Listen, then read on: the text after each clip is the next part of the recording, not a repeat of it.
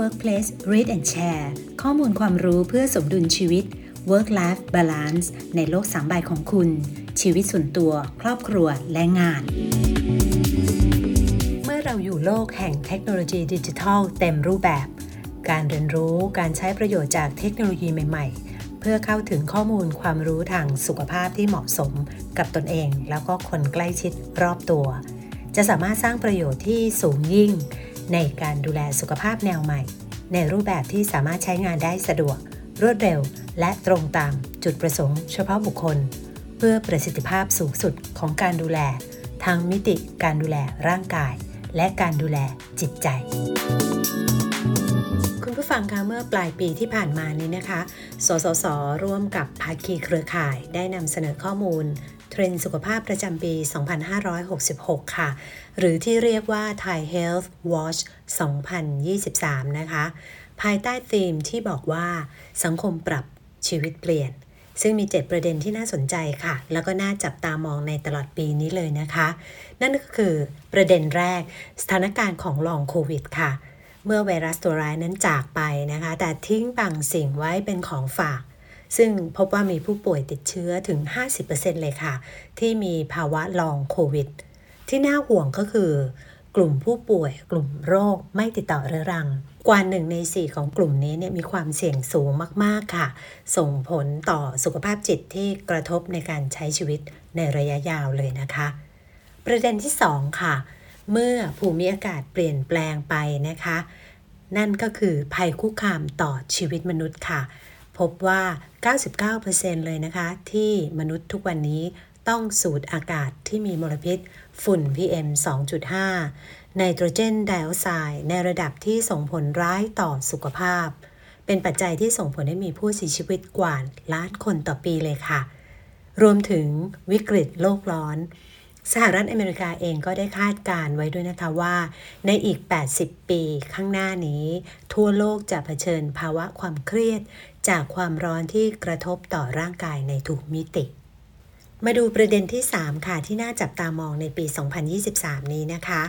มีภาวะเกิดใหม่ภาวะหนึ่งค่ะ ที่ลุกลามไปในทุกคนทำงานในหลาย ๆ อุตสาหกรรมนะคะ นั่นก็คือภาวะหมดไฟในการทำงานค่ะ เราจะรับมือยังไงให้สุขทั้งองค์กรและก็คนทำงาน ด้วยรูปแบบการทำงานแบบลูกผสม หรือว่าที่เรียกว่า hybrid working ทำให้เราได้พบว่า 76%ของพนักงานบริษัทนั้นจะเกิดอาการที่เรียกว่า ภาวะหมดไฟ แล้วก็เกิดความเหงาที่ส่งผลต่อจิตใจ เกิดเป็นกระแสการลาออก ครั้งใหญ่ในระบบอุตสาหกรรมทั่วโลกค่ะ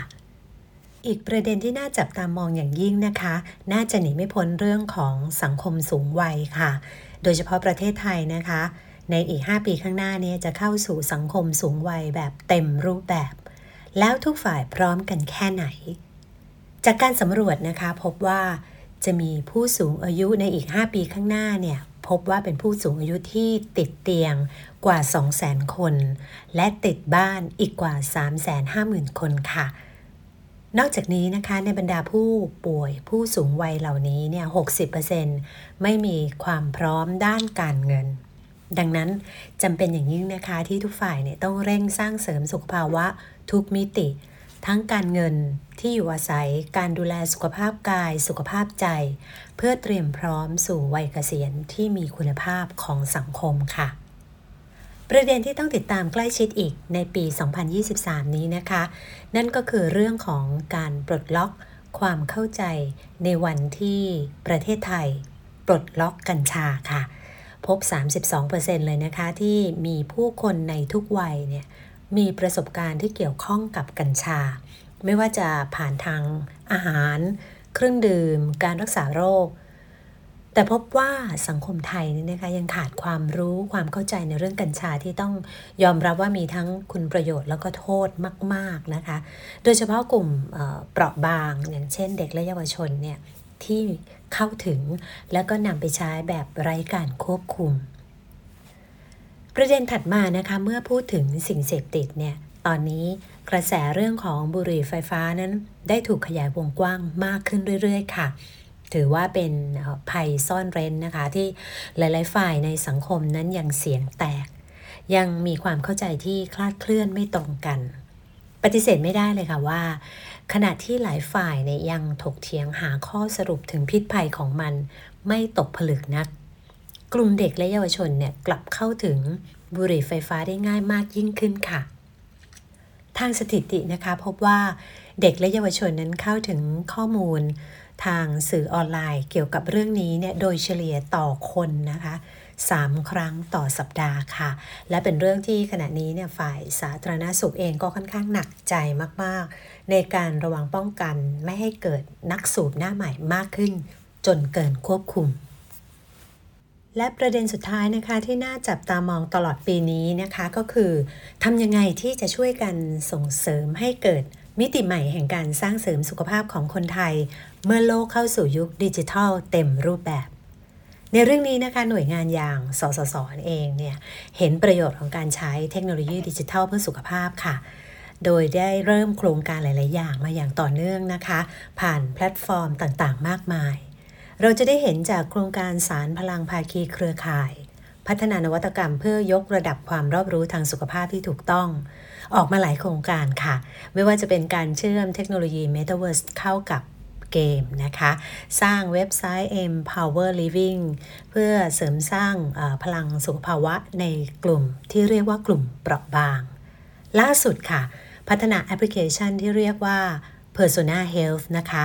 สร้างระบบนิเวศทางสุขภาพที่รองรับทุกกลุ่มค่ะ มุ่งที่จะเสริมความรอบรู้สุขภาพ เฉพาะรายบุคคลนะคะ โดยข้อมูลของโครงการเหล่านี้เนี่ยออตอนนี้เข้าใจว่าเป็นที่รับรู้กันอย่างกว้างขวางมากขึ้นนะคะ แต่สำหรับ EP นี้นะคะ เราอยากจะมาขยายความในรายละเอียดของเรื่องบางเรื่อง สักนิดหนึ่งเพื่อให้เห็นถึงมิติใหม่แห่งการสร้างเสริมสุขภาพของคนไทย เมื่อโลกเข้าสู่ยุคดิจิทัลเต็มรูปแบบค่ะ เป็นเรื่องที่ปฏิเสธไม่ได้นะคะว่าทุกวันนี้เนี่ยเทคโนโลยีดิจิทัลเนี่ยได้เข้ามาเป็นส่วนหนึ่งในชีวิตประจำวันของผู้คนมากขึ้นค่ะ ไม่ว่าจะเป็นการใช้ที่เป็นประโยชน์ให้กับผู้คน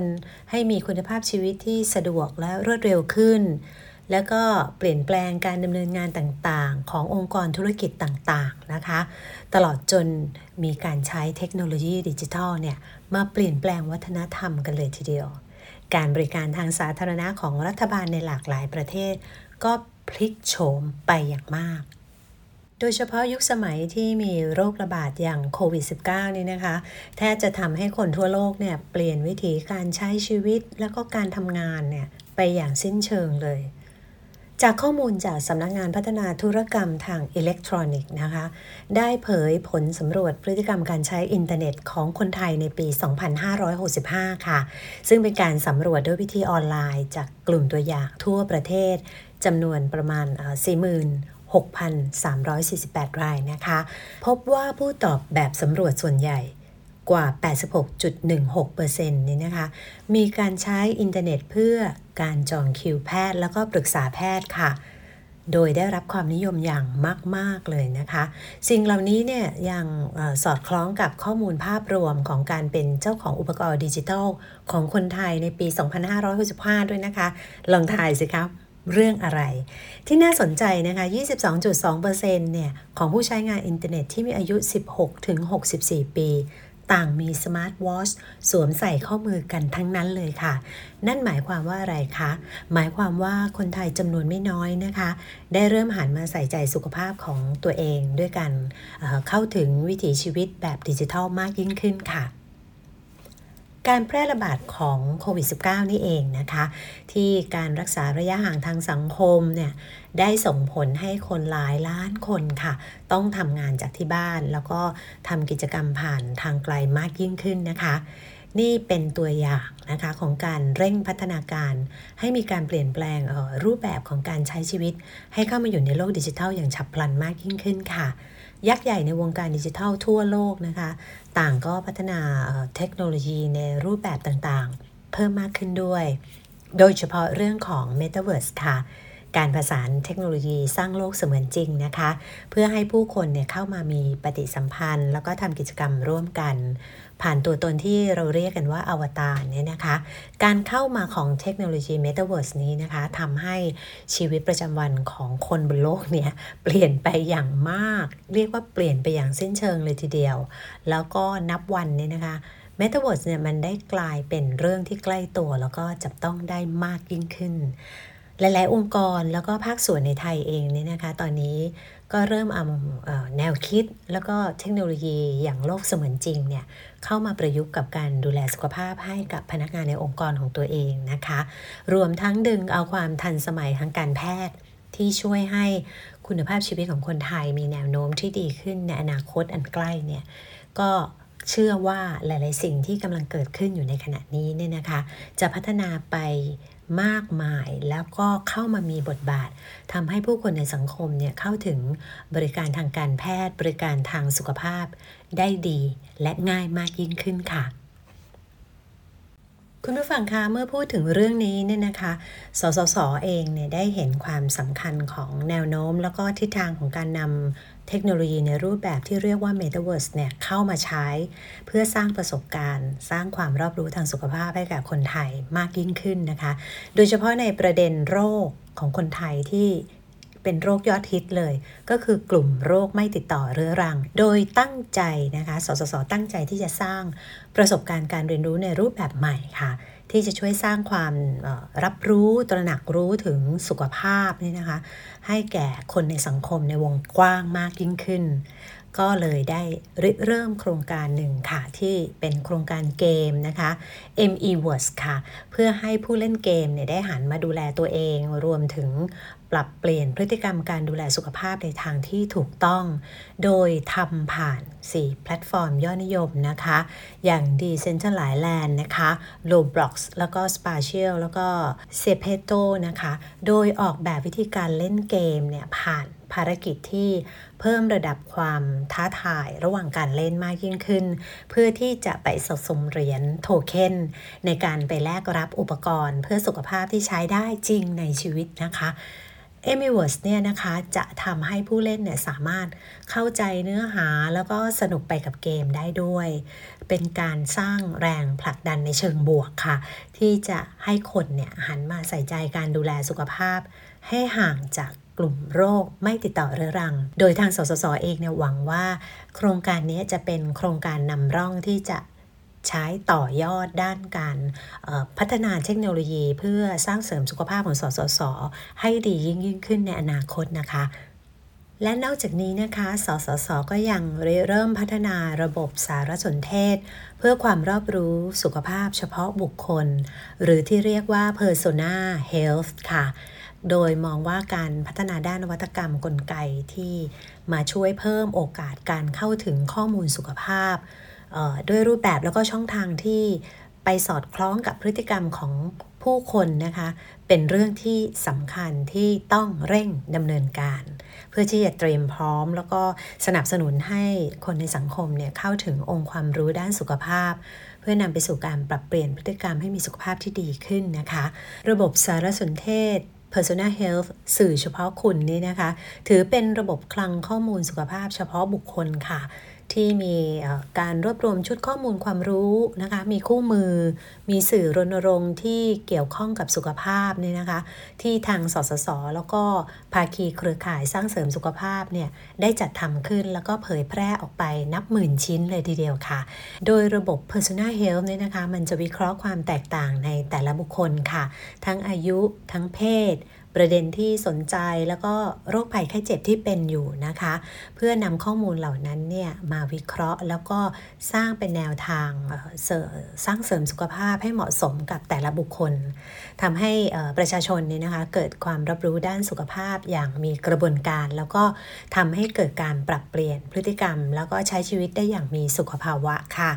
ตอนนี้นะคะ สสส เนี่ยได้ร่วมมือกับหน่วยงานพันธมิตรหลากหลายทีเดียวนะคะ ไม่ว่าจะเป็นสปสช นะคะ หรือว่ากระทรวงดิจิทัลเพื่อเศรษฐกิจและสังคม ธนาคารกรุงไทยนี่นะคะนำเอาคลังข้อมูลจากระบบสารสนเทศที่ได้กล่าวไปเมื่อสักครู่เนี่ย มาใช้เชื่อมต่อกับแอปพลิเคชันหน่วยงานต่างๆ ในองค์กรนั้นๆนะคะ เพื่อให้ประชาชนเข้าถึงข้อมูลที่เหมาะสม กว้างขวางแม่นยำแล้วก็ถูกต้องมากยิ่งขึ้น ในการดูแลสุขภาพของตัวเองค่ะ และคุณผู้ฟังคะในปี 2566 นี้นะคะ จะมีการพัฒนาแอปพลิเคชัน Persona Health เนี่ยนะคะ ให้สามารถวิเคราะห์ความเสี่ยงของสุขภาพตนเองในเบื้องต้นได้ ถือเป็นความพยายามนะคะในการสร้างเสริมสุขภาพรูปแบบใหม่ค่ะ เพื่อให้สอดคล้องกับพฤติกรรมการใช้เทคโนโลยีดิจิทัลที่เข้ามาเป็นส่วนหนึ่งของการดำเนินชีวิตประจำวันของพวกเราไปแล้วนะคะ แล้วก็เป็นการเพิ่มโอกาสให้พวกเราเนี่ยได้เข้าถึงข้อมูลที่ถูกต้องเหมาะสมกับความต้องการแล้วก็พฤติกรรมของแต่ละคนนะคะ จนนำเอาข้อมูลนั้นไปใช้ประโยชน์ได้จริง ๆ ในการดูแลสุขภาพของตัวเอง แล้วก็คนในครอบครัว ก็ในเมื่อเรานะคะ ตอนนี้อยู่ในโลกของ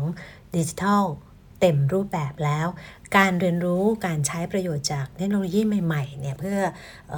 เข้าถึงข้อมูล ความรู้ทางสุขภาพที่เหมาะสมกับตัวเราเอง หรือว่าคนที่ใกล้ชิดกับตัวเรานี่นะคะ จะเป็นเรื่องที่สร้างประโยชน์ได้สูงสุดอย่างยิ่งในการดูแลสุขภาพแนวใหม่ค่ะ ในรูปแบบที่เราจะสามารถใช้งานได้สะดวกยิ่งขึ้นนะคะ รวดเร็วแล้วก็ตรงตามจุดประสงค์เฉพาะคนเพื่อประสิทธิภาพสูงสุดของการดูแล ทั้งมิติการดูแลร่างกาย แล้วก็ดูแลจิตใจ ฟัง EP นี้จบแล้วนะคะ ลองไปดาวน์โหลดแอปพลิเคชัน Persona Health ใช้กันดูนะคะ หรือว่าหากสนใจรายละเอียดเพิ่มเติมเกี่ยวกับ Thai Health Watch